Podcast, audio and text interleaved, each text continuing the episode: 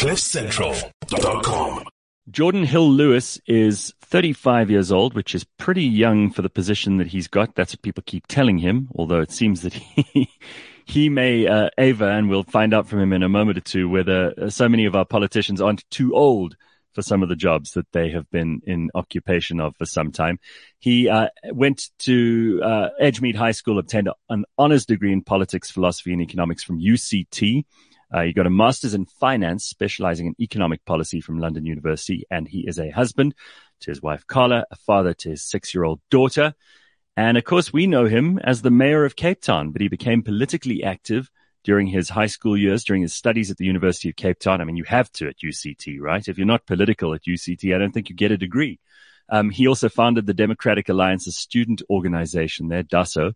He also worked as a chief of staff in the office of the former Western Cape Premier and probably one of the most successful politicians in the country, Helen Zille. In 2011, he was elected as a member of parliament in the National Assembly, becoming the youngest MP there too at 24 years old. During his time in the National Assembly, he served on lots of portfolios such as trade, industry, and finance, and most recently served as the Shadow Minister of Finance. And on the 18th of November, just last year, he was inaugurated as the youngest mayor in Cape Town's history. He is my guest today. Mayor, it's good to have you on. Thank you very much for making time for us.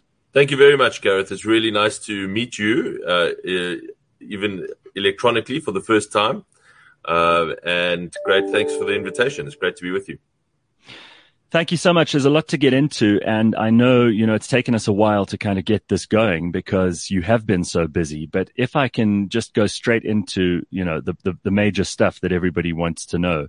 Um, you've taken over as mayor. You've been there in the, in the position for some time now, almost a year.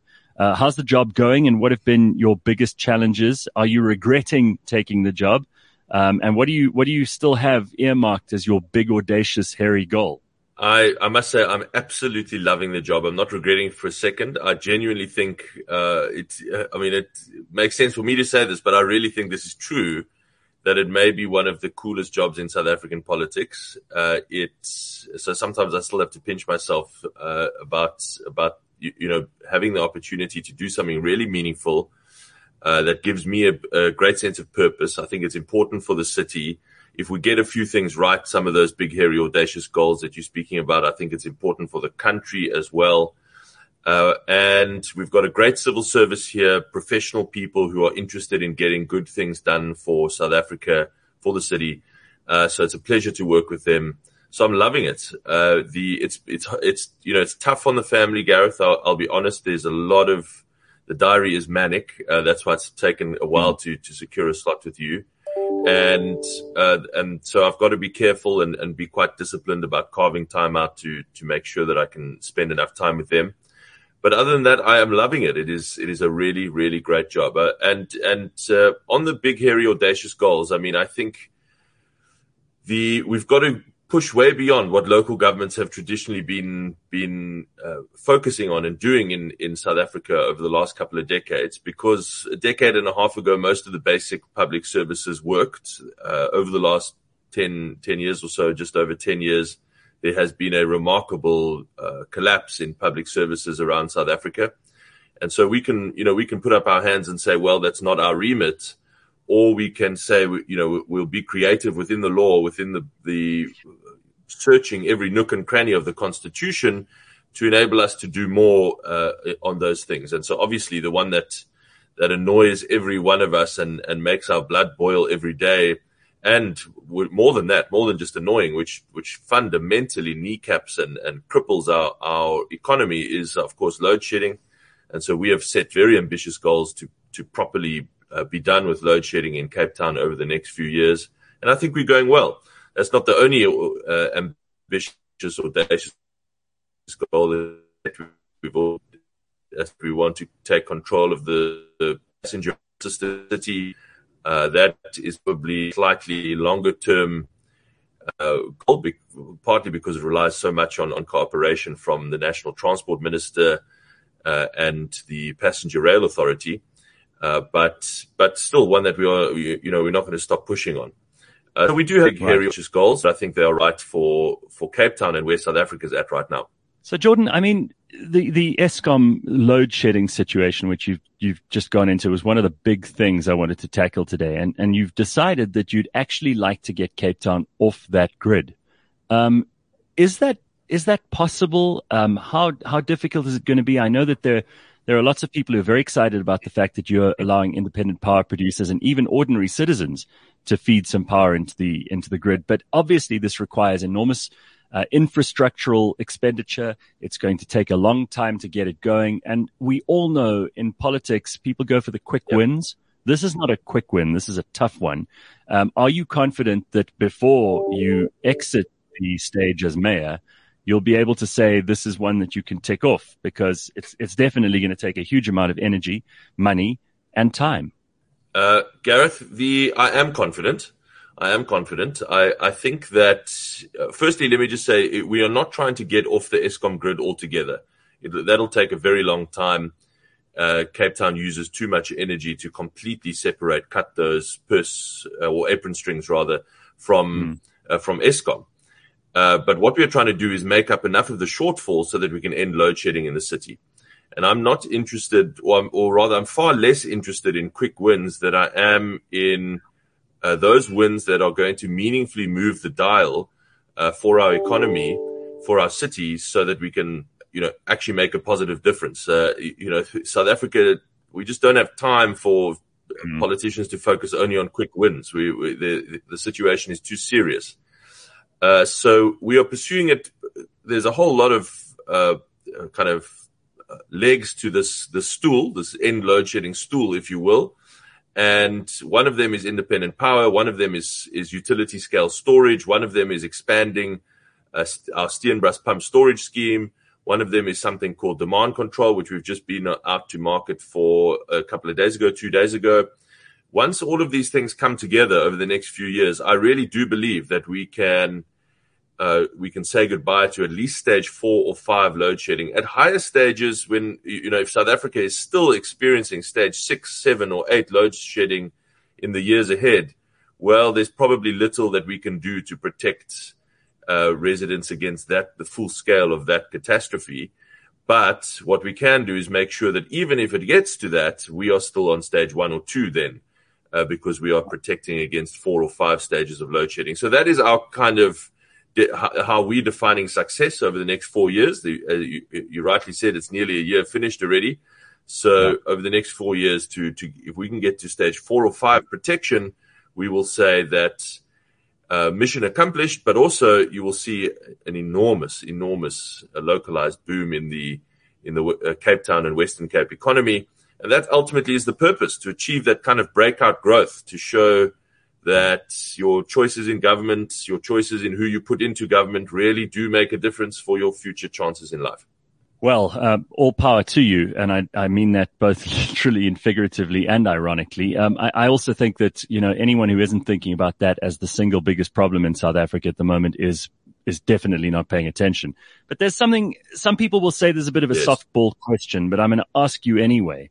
You know, it seems to me that we, we live in a country where the, the DA, particularly in the Western Cape and in Cape Town, is held to a very high standard by everybody. Everybody says, oh, well, you know, the DA isn't perfect in Cape Town. They don't, for example, you know, there's, uh, there's still a lack of housing. There are informal settlements. There's a huge disparity between this neighborhood and that neighborhood.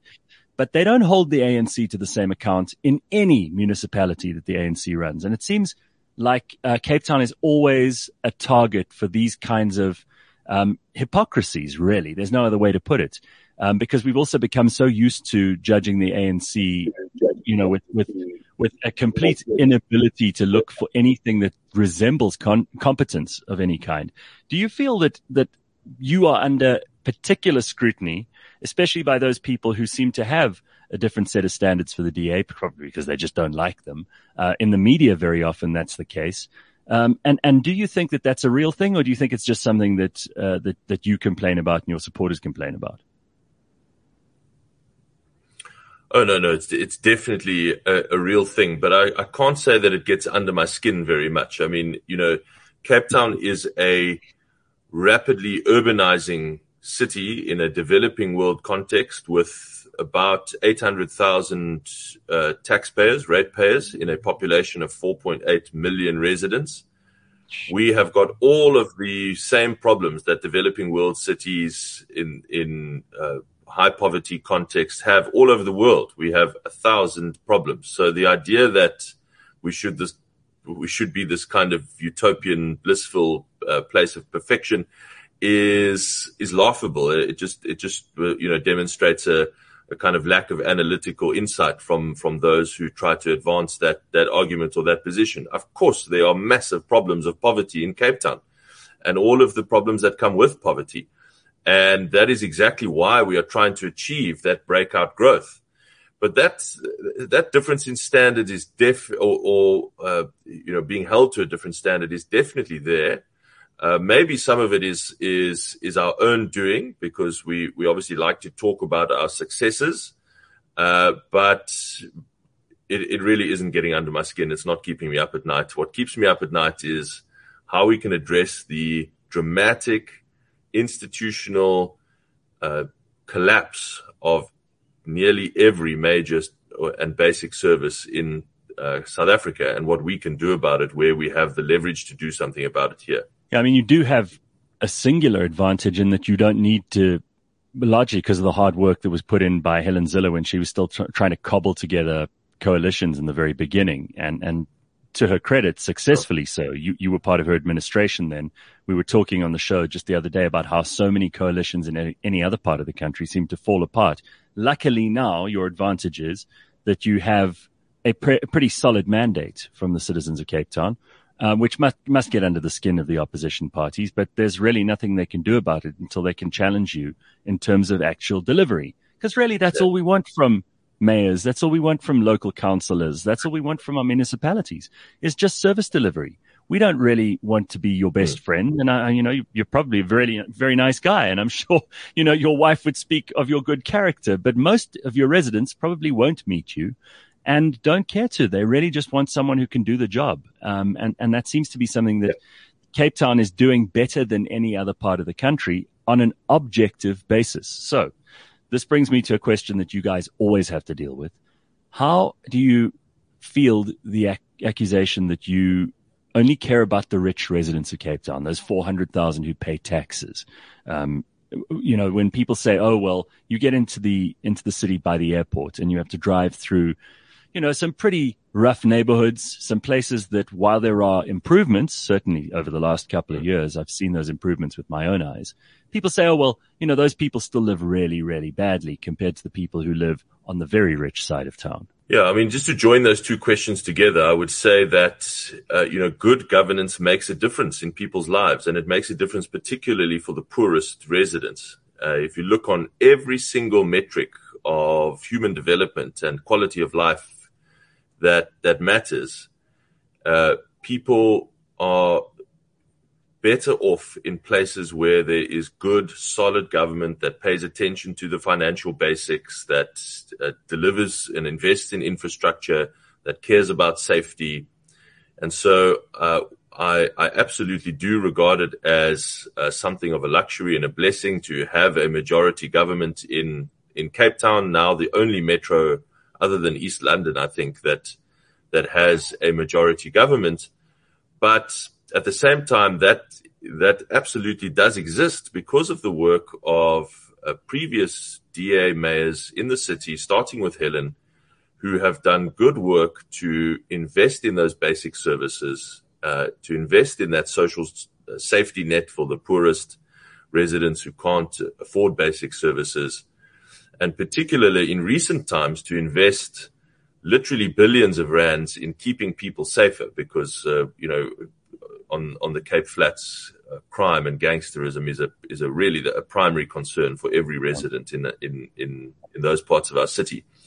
And showing real progress. You know if you recently a month ago uh, Bheki Cele released the national crime statistics. There were only 10 places where crime went down out of the top 30 stations in the country. Nine of those were in Cape Town, and all of them, all nine of those, were places where uh, we have done our additional safety law enforcement deployments in the city of Cape Town, as, uh, working with our, our uh, colleagues in the provincial government as well. Uh, and it's really working. It's, you know, that we can now actually show hundreds, if not thousands of lives saved as a result of those interventions. And I think over time, as you say, it's not about uh, who the, the personality of the person in charge. It's not about who they look like or, or what they sound like, what language they speak. It is about getting the job done and, and improving people's lives. And people will reward that in a democracy over time. Yeah, I think that's a fairly unassailable point of view, and, and, it seems to it seems to work. Now, what about semigration? You know, there's there's there are two kinds of of constant migration into the Western Cape, which need addressing. And the last time I think it was Helen addressed it, she got lambasted on social media, but then anything gets lambasting on social media these days. So that's not really much of a mark. Um, you, you've got very wealthy people or people who have the means who are moving into Cape Town because it is, to their mind, run better. Um, and perhaps objectively run better. And then there are people who are desperately poor, who are coming from other parts of the country who have nothing and are, and are looking at the Western Cape and going, that is my best shot at getting a job, improving my life, living a little bit better than wherever it is they might come from. And very many of those people are coming from the Eastern Cape, uh, some from, from farther, farther flung parts of the country. How do you respond to that as a mayor? And how do you manage to incorporate these people into a city which does have finite resources? So you've you put your finger on on what is absolutely. Uh, I, I, I really think it's a it's a blessing as well, and I'll come to why that is in a moment. But uh, but it is undoubtedly one of the greatest pressures that the city faces: uh, growing mm. informality as a result of uh, people streaming to our city in search of employment, overwhelmingly in search of employment, because they know they don't need to read Stats South Africa statistics to know that uh, employment is about 15% lower here than than the rest of the country. And and so you've got the best opportunity uh, unemployment is still far too high at, at 26% or 27% in Cape Town but you've got the best chance of, of finding work uh, uh in a city like this. Uh, what we've got to do is you've got to keep ahead of that curve in investing in infrastructure. That's the only way that you can support the growth of the city uh, and and the problem is that while Cape Town has been in, investing in infrastructure in the years past, it has not that investment curve has not kept up with the population growth curve in the city, and so there's actually been a, a gap opening up, and you can feel that pressure on our infrastructure, on our roads, on on uh, particularly with the collapse of the rail system. But you know, roads have really become under massive pressure, but also on our water system, on our on our sewer system, and so on, and so. Uh, you know, if I if I just put my economist hat back on, it's not it might not be sexy politics, but the failure of infrastructure investment explains so much of South Africa's uh, malaise right now. And so in Cape Town, we have to push harder on on basic infrastructure investment and really push down on the accelerator pedal on on all of that infrastructure to support the number of people coming to our city.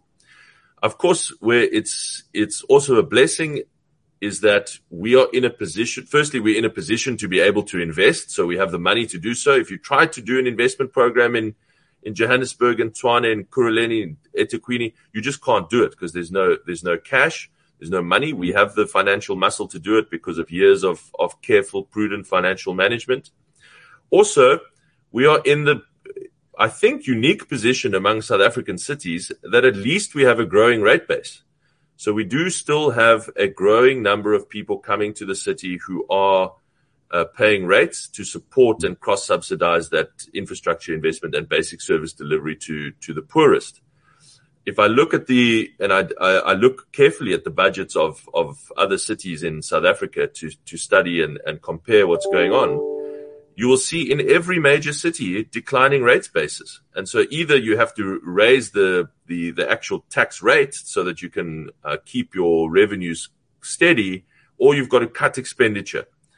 Uh, and that, that really explains so much of the terrible difficulty that so many of our, of our major cities in South Africa are in.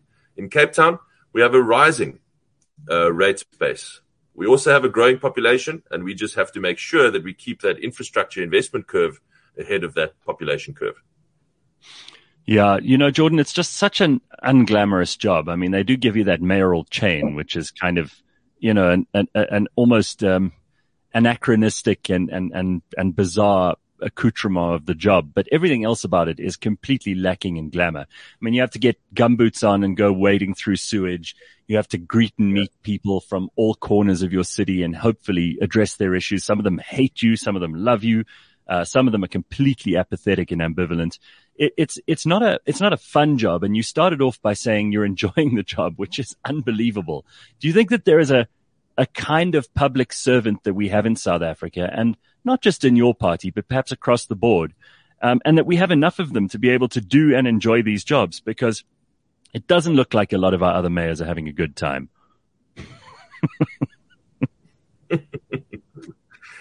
Uh, so let me say, I, I, it's not spin. I genuinely do love the job, and I do think it is fun.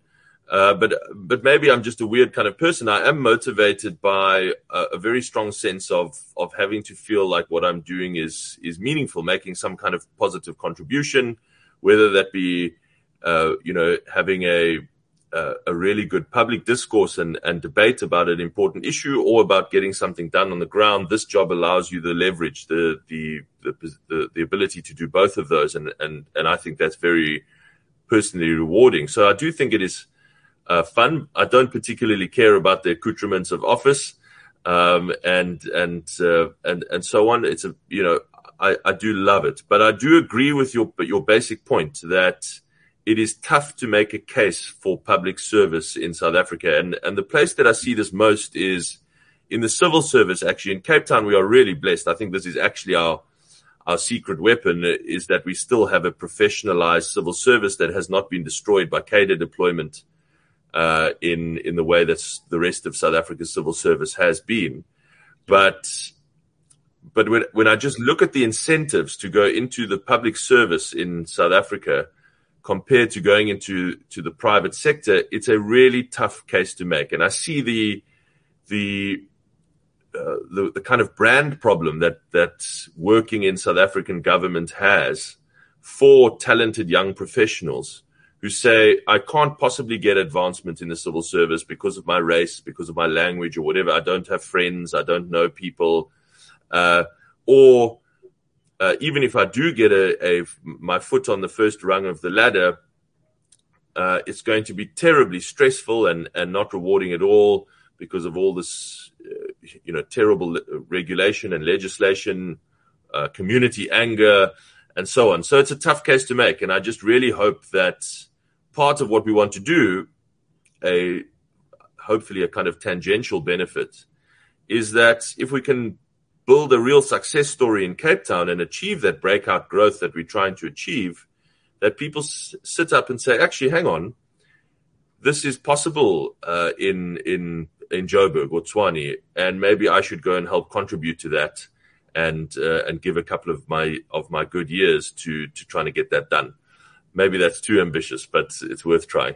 You know, if, if, if two people heard you saying that and decided to go into the civil service, into government, into municipalities and make a difference, then you, you're probably doing a good thing there. And I would be very grateful if those people are out there and they do join whichever party they may come from. So let's just talk quickly about Johannesburg. You know, you've brought it up. Um, it's a, it's an issue close to, to, to my heart and many of our listeners. We live in, in this part of the world. I know that you Capetonians seem to sometimes, um, uh, disapprove of the fact that we live in a much less beautiful part of the country, but we are the engine of the economy. And your colleague, um, Mpho Phalatse was ousted very dramatically at the end of last month. And uh, now she says she's still the mayor, but there's a whole lot of back and forth going on. There's a court case that's coming up. How do you feel about this looking at it from the outside? And have you been in contact with her at all? And, and, and what would you like to see happen in Joburg? Yeah, I have been in contact with her to to share commiserations. I must say uh, it's heartbreaking. Uh, I, as a South African, uh, I mean, as a as a mayor in Cape Town and as a professional here, my my day is completely consumed with the problems of Cape Town, and so uh, it's a I have to. One of the risks of being in this job is that you go into a Cape Town bubble and you get disconnected from national politics. But I try uh, really to keep up with what's going and uh, what's going on in, in the north of the country and uh, as a South African, uh, uh, it's a heartbreak to see that that government collapsed last week. Uh, mm. I was very excited for the proof of concept for a workable, big multi-party I think, 11 parties or 10 parties in that particular one. Uh, that it could be sustainable, that it could be stable, that it could start to claw its way out of the deep financial and infrastructural and service delivery hole that that city is in, and that it could start to make progress, forward momentum. Uh, not only for the city of Joburg, but of course with my eye on on the national picture for for 2024 and and beyond. Uh, so it's it, no one no one can can possibly celebrate the the disintegration of that of that coalition. I must say I work uh, with some of those those smaller parties who are responsible for that coalition collapsing here in Cape Town, and I see some of the same uh, completely myopic uh, provincial selfish trends in in some of those parties here as well. Uh, just without any bigger picture view of what it means for the country or what it means for the future of the city or, or citizens in the city. Uh, and so that's very disappointing. Uh, and I just hope that we can wrest it away, back away from the ANC and the, their coalition partners who are now the Patriotic Alliance um, and that we can wrest it away from them as, as soon as possible and try and rebuild that that coalition agreement. I mean, do you do you think that these small parties actually help or hinder the the the improvement and the progress of of cities in particular? This is your area of expertise, um, because as much as I gave credit to Helen earlier, she really had to.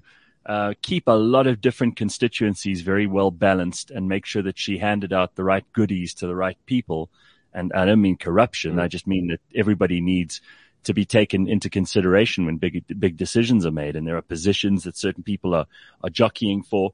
Um, and a lot of this, the small party politics in this country seems to me to be around certain people just having a, a, a paycheck. I mean, you know, God bless him, but Bantu Holomisa seems yes. to me to be a, a one man show that's just interested in living out his days on the benches. Um, same goes for Mosiuoa Lekota, you could say. Uh, the same goes for many of the smaller parties. Do they get in your way? Um, and, and how much politeness and incorporation do you have to, to do with these smaller parties? Um, it, it must be fairly difficult. Yeah.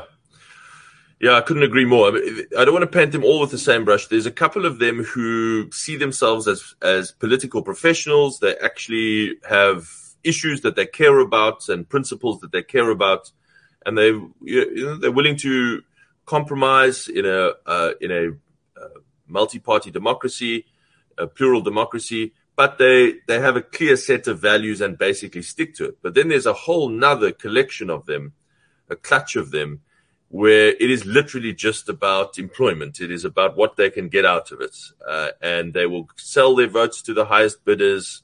They will give away everything for a cell phone contract, literally as, as petty and, and small as that. And that is just, then of course they don't help at all. It's, it's a massive hindrance.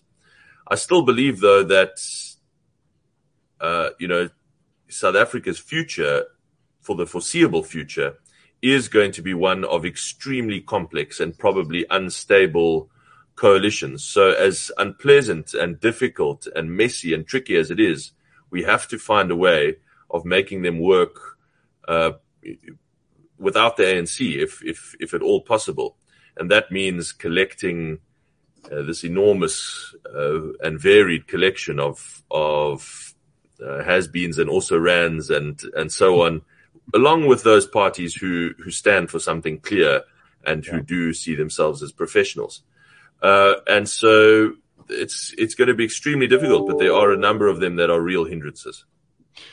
So another big thing that you have to contend with, and that all mayors have to contend with, um, some of them more successfully than others, is this constant friction between the national government and the national budget, and then obviously the smaller provincial budgets, the smaller provincial governments, and then of course the municipal governments, and how much authority you have in places like policing and transport, both of which you've already alluded to. Um, when you talk about how you'd like to become more you know, um, self-sustaining. You talk about power. You talk about transport solutions. You talk about even policing, community policing, whatever it might be. Um, these things don't make the national government very comfortable. Why do you think that is? Surely they should be happy if you're handling your business so that they can focus on other things, or is it is it just because it's showing them up in so much of the, the, the, the situation that we've seen. Yeah. Look, I, I, appreciate that it makes them very uncomfortable, but the fact of the matter is that they are not capable currently of delivering any of those services. There's not a single basic public service on which the public uh, depends every day, and particularly the poorest of our of our citizens and residents depend every day. That actually functions. Not the post office, not the police, not the uh, our national ports and harbors, not our trains, nothing. Mm. Not home affairs, nothing. You know, I could keep going. It is it is in a state of advanced collapse, and so uh, so you, you, know I really just believe that we have to push into all of those unexplored parts of our of our uh, constitutional order where we've never really tested what those phrases, those words, those clauses mean, and what they truly empower us to do as local government. Because, as I said a decade ago, all of these things basically uh, functioned, or 15 years ago, at least a decade and a half ago these things basically function. They don't anymore. And so I have no doubt it makes them uncomfortable. I agree with you, actually. I think that if if I was in a position of having all of these incredible burdens and obvious spectacular displays of of of one's own failure on display for all to see, mm-hmm. I would jump at the chance to get those burdens off my own back and and hand them over to someone else and say, right, you know, you go and you you want to deal with it, then fine, deal with it and we would of course jump at that chance as well and say and say let us do that. So I think there's just some some good old fashioned territorialism and empire uh, protecting uh, happening, and the idea that if you if you allow that dam wall to break, then really you are confessing your own spectacular failure and uh, showing what uh, a, an epic failure in government uh, you, being the ANC, of course, have been uh, in in the national sphere. So uncomfortable as they may be, we're going to keep pushing, and and I think that we will win. The reason that I think we will win, two reasons, two reasons that I think we actually could win. Firstly, there is there is a growing realization, even if it is just in the dark of night, alone alone in bed. There is a growing realization by some of our national ministers that these things are not fixable. They they are they are past the point of no return.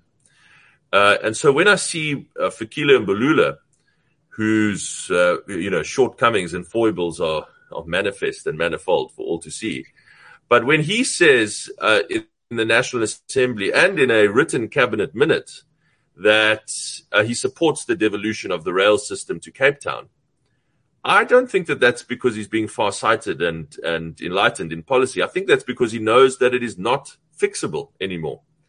Uh, and and that uh, there's nothing really further that they, they can do about it. Uh, the second reason is that because the Constitution supports the, the, the, the so-called devolution of powers to provincial and local level, it's, it's clearly and firmly supported in the Constitution. Continuously refusing to allow that to happen in the face of overwhelming evidence that says you can't deliver it and they can, is is actually irrational, and and therefore you have to defend that irrationality in court at some point, and you have to show why uh, you know why this is rational, but it clearly isn't. And so I, I do think we can we can steadily build up a case that says, firstly, we can take this problem off your hand because you can't fix it, and secondly, if you refuse to allow that to happen, well, actually, your decision looks more and more irrational, and, and you actually need to have a rational legal basis for such a decision. Right. So, what do you need in Cape Town to hit those big, hairy, audacious goals we spoke about at the beginning? Obviously, more money would be handy, but there's a limit to what a country like ours can give in terms of money. You'd like some foreign direct investment, no doubt, because that'll help you to pay for some of the things that you want to, to do. But besides money, what do we need? Do we need more engineers? Do we need people who have the ability to plan five, ten years in advance? Do we need more people to establish their businesses in Cape Town? Uh, what do we need? More wine farms? you know, what, what exactly do you require in order to take things up a level? Yeah, it's a good question. Firstly, I want everyone to know that uh, the civil service here is different to the civil service elsewhere in South Africa. Here, you will be judged on your merit, your ability to do the job. You will never be judged on the basis of your political loyalty or affiliation. That is utterly irrelevant, and you certainly will not be judged on your on your uh, compliance with some uh, kind of racial quota. You will be uh, you will be welcomed here with your on your ability to do the job. And we understand that when we get the job done well, we get the job done well for everyone, and particularly for the poor, and they benefit the most out of a functional government. So, so people who are considering a, a career in the public service and who are talented and who are not interested in doing so for personal gain or for access to some kind of tender reward system, but who want to make a difference, there really is only one place that you should work, and that and that is here. Uh, and we just need talented people of all sorts. We need data scientists. Uh, there's some awesome work happening in the city on in data science and how to apply the data that we have uh, from all kinds of sources around the city uh, in new and creative and useful ways. Uh, we need lots of engineers. We need, I will say, this is this is one uh, great thing to put out there. We need project managers. Professional project management is is something that we struggle with. You know, the, even in uh, even in Cape Town, uh, massive projects, multi-billion rand projects uh, in infrastructure take too long, and they generally run over budget. Mm. You'll be shocked to hear, Gareth, even here that happens. And uh, and so professional project management is a, sk- uh, a, scarce skill that's in high demand here. Uh, so anyone who who has a distinct uh, uh, important skill that wants to posit- positively contribute, come on down to Cape Town and, and, and make that contribution. Okay, I, I've kind of looked at what you guys have done. I say you guys as the DA now in the city of Cape Town and in the Western Cape. And I'm, I look at it from a, from a, the point of view of someone who's in Joburg and I come to Cape Town often and I'm very impressed by, by a lot of what I see. Um, I, I was kind of disappointed by the way that the premier of the Western Cape handled COVID. I think everybody jumped on the same bandwagon without questioning anything. It seemed that a lot of politicians across the board, all over the world, not just in the Western Cape, seemed to have gone with, well, if we don't be, if we're not seen to be doing something, whether that something happens to be very, very dangerous and, and, and, uh, destructive lockdowns, then we will be called part of the problem. And we don't want that. We don't want to be blamed for doing nothing. So we'll make decisions that could cost people their livelihoods, their jobs, very often more than just the cost of the lives, which may or may not have been lost anyway, regardless of the lockdowns. I, am not looking for a miracle here, but do you think politicians, and maybe even in your own party, maybe even you, maybe the Premier of the Western Cape, have looked at the lessons of COVID and maybe some have had the humility to say, actually, there are better ways we could have handled this. And with the benefit of hindsight, the next time something like this happens, we shouldn't just follow whatever the UK does or Australia worse, New Zealand even worse. And maybe we could look at these things with a little more of a nuanced uh, approach because it's indisputable at this point that while we lost lives, and that is always unfortunate, that COVID seems to have done more damage to our economy, to society, and to to, to people getting back to the, the lives that they want to live, um, then, you know, thanks to lockdowns more than, more than the virus. Um, is that something you share an opinion with me on, or is it something that we would, we would disagree on? No, no. No, no, not at all, Gareth. Uh, that's that's something that I. I mean, uh, just to give you an anecdote, on Monday night I had a at a huge public meeting in Khayelitsha in Site C, and probably about 600 people turned up lots of uh, you know good, helpful complaints about the city stuff we need to improve on. Uh, but I just at some point during the meeting, the topic of of lockdown came up, and I just asked the audience, how many of you lost your jobs during one of the lockdowns, during at any point during the last two years, basically. And about a quarter of the audience, Gareth, put up their hand uh, in a room of about 600 mainly poor residents of, of Khayelitsha in Cape Town. And I just made the point to them that, uh, you know, lockdown was one of the most catastrophic policy decisions uh, that, well, certainly that I've seen in my lifetime. I can't say in South Africa's history because South Africa has a long history of really catastrophic policy decisions. Sure. Uh, but uh, but certainly uh, in the you know in living memory. And it'll take us a, a long, long time as a country to recover from the damage and harm that lockdown caused, and if if ever, in fact. And uh, one thing that I'm personally proud of is is just a couple of weeks before lockdown started on the 27th of March, 2020. Mm.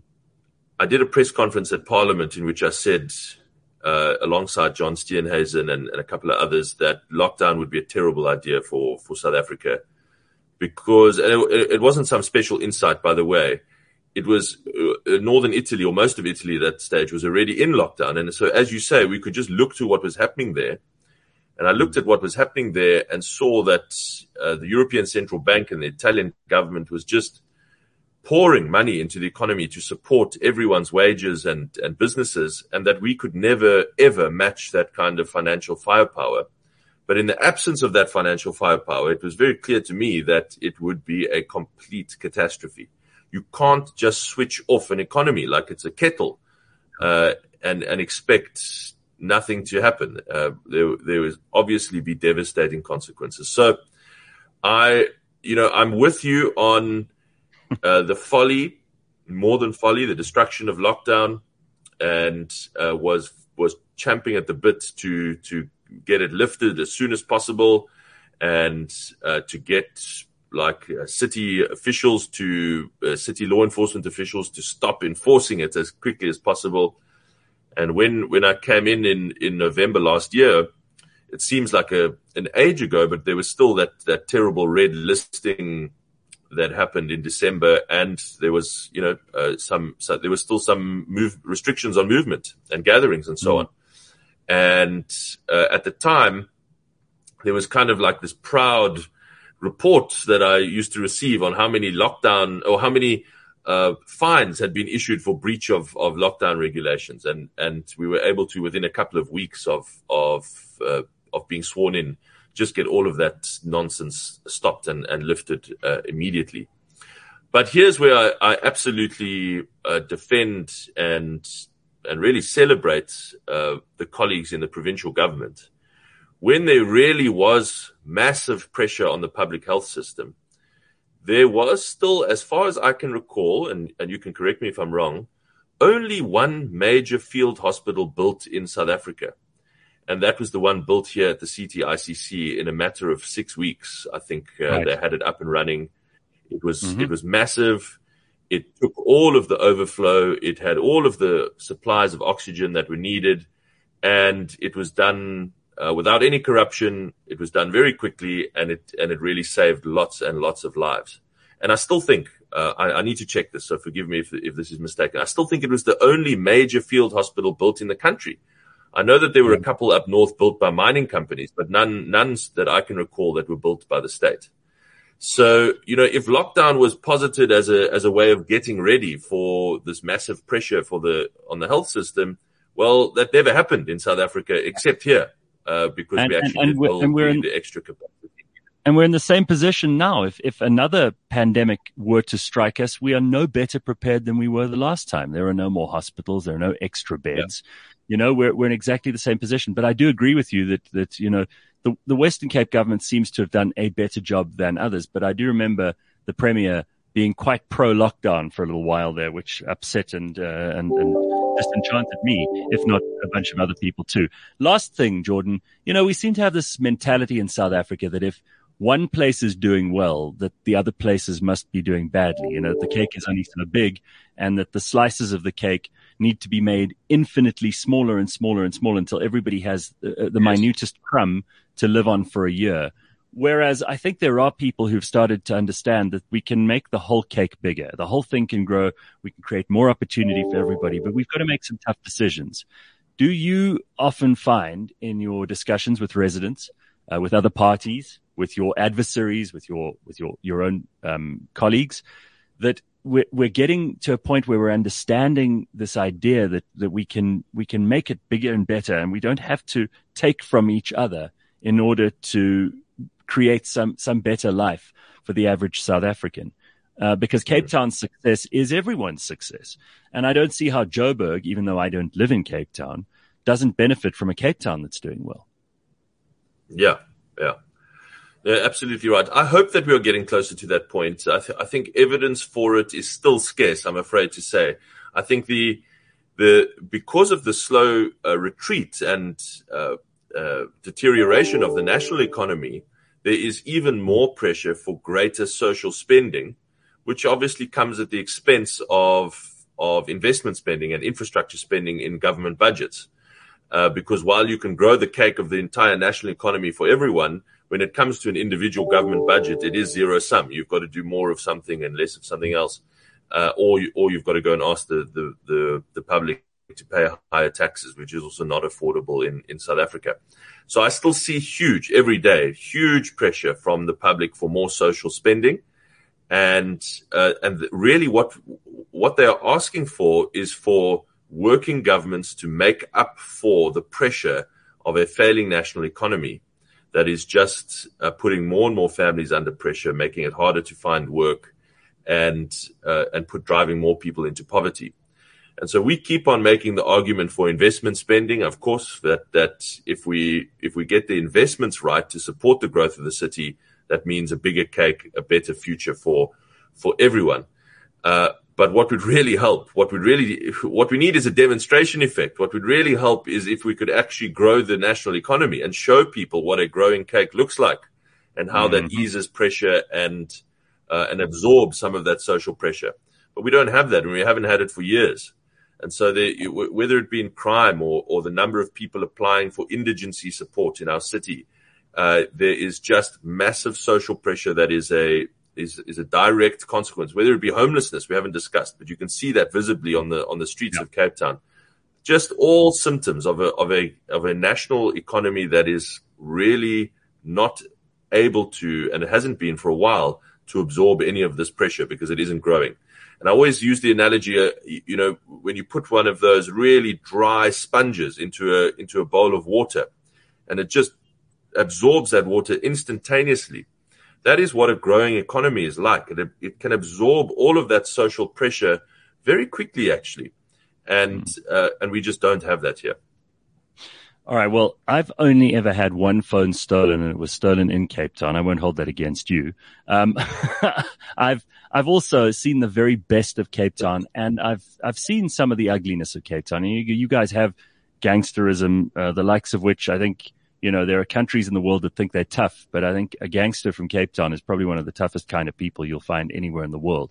And you've got those challenges to deal with too. We don't have all the time that I might have liked, and you don't have all the time this morning to be able to go into everything here. But what I love is that you're, you're kind of, you're not particularly emotional. I'm not saying you're cold and, and uh, dispassionate about this, but you're not emotional. You, you seem to have uh, an idea of what the job entails, what's required of you, um, and and you're not out there trying to you know do the hearts and minds nonsense and the and the shaking of hands and the posing for photographs that so many politicians do.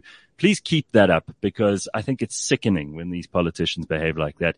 And I know I'm not the only one. We we see increasing voter apathy going on in South Africa. I, I think yeah. maybe in the Western Cape it's less apathetic because people um, are more invested Maybe a lot less people have given up.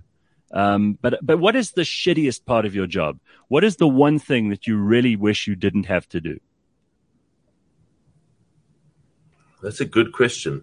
Uh, look, I think the there's an enormous number of of meetings. Uh, I'm not I'm not a great fan of of long, detailed uh, administrative meetings. I love policy meetings. I love policy debates and discussions and, and rolling up my sleeves and getting into the detail of, of economic policy and, and how it impacts on the city. But the, the bureaucratic stuff and the administrative stuff really, uh, really does get one down. I do enjoy being out, uh, meeting people and, and seeing problems firsthand. Uh, and probably the most intractable, really complex problem that I have to deal with in the city that is, that You know, it's not immediately clear what all of the solutions are. Uh, in load shedding, I, I, kind of I have a very clear path of what the solution is, and I can just keep driving, you know, relentless pressure to on that path.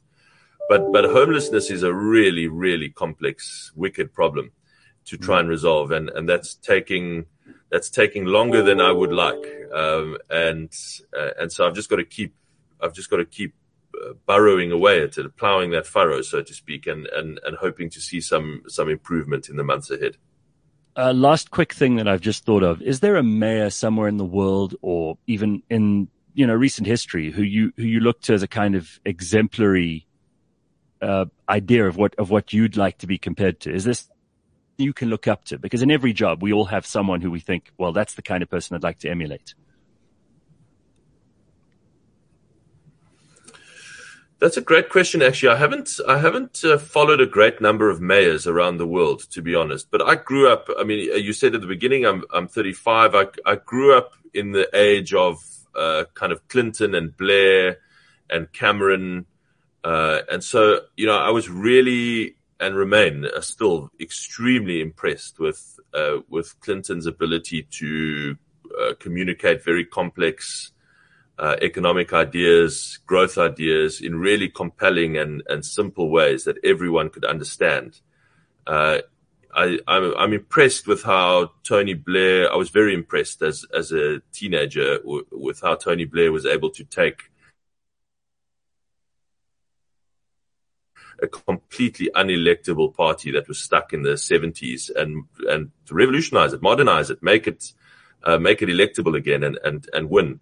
Uh, so the, the, there are definitely politicians that, that I admire, uh, and, and for different reasons, not because I agree with everything that they, that they, uh, that they stood for, but I agreed or, or, or was admiring of some aspect of their career. And, um, but I haven't. I should probably spend some more time studying some some mayors around the world. I, I haven't done. I haven't done a great deal of that. I, I I, I, tend to focus quite a lot on, on American politics, which which I'm quite a yeah. big fan of. Well, yeah, and there's lots that we could talk about there, but we're out of time for today. I don't want to keep you from all of those um, administrative meetings with the bureaucrats. But Geordin, thank you so much for your time this morning. I'm delighted to speak.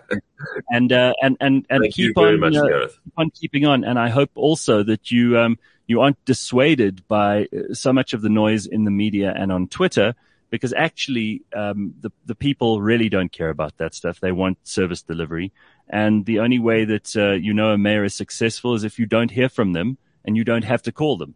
There you go. Thank you very much, Thank Gareth. I really appreciated this. You have a you have a huge platform, and I and I'm grateful for the invitation to join you on it. No, what a pleasure, and great to have you on. And I hope we'll see you again soon. CliffCentral.com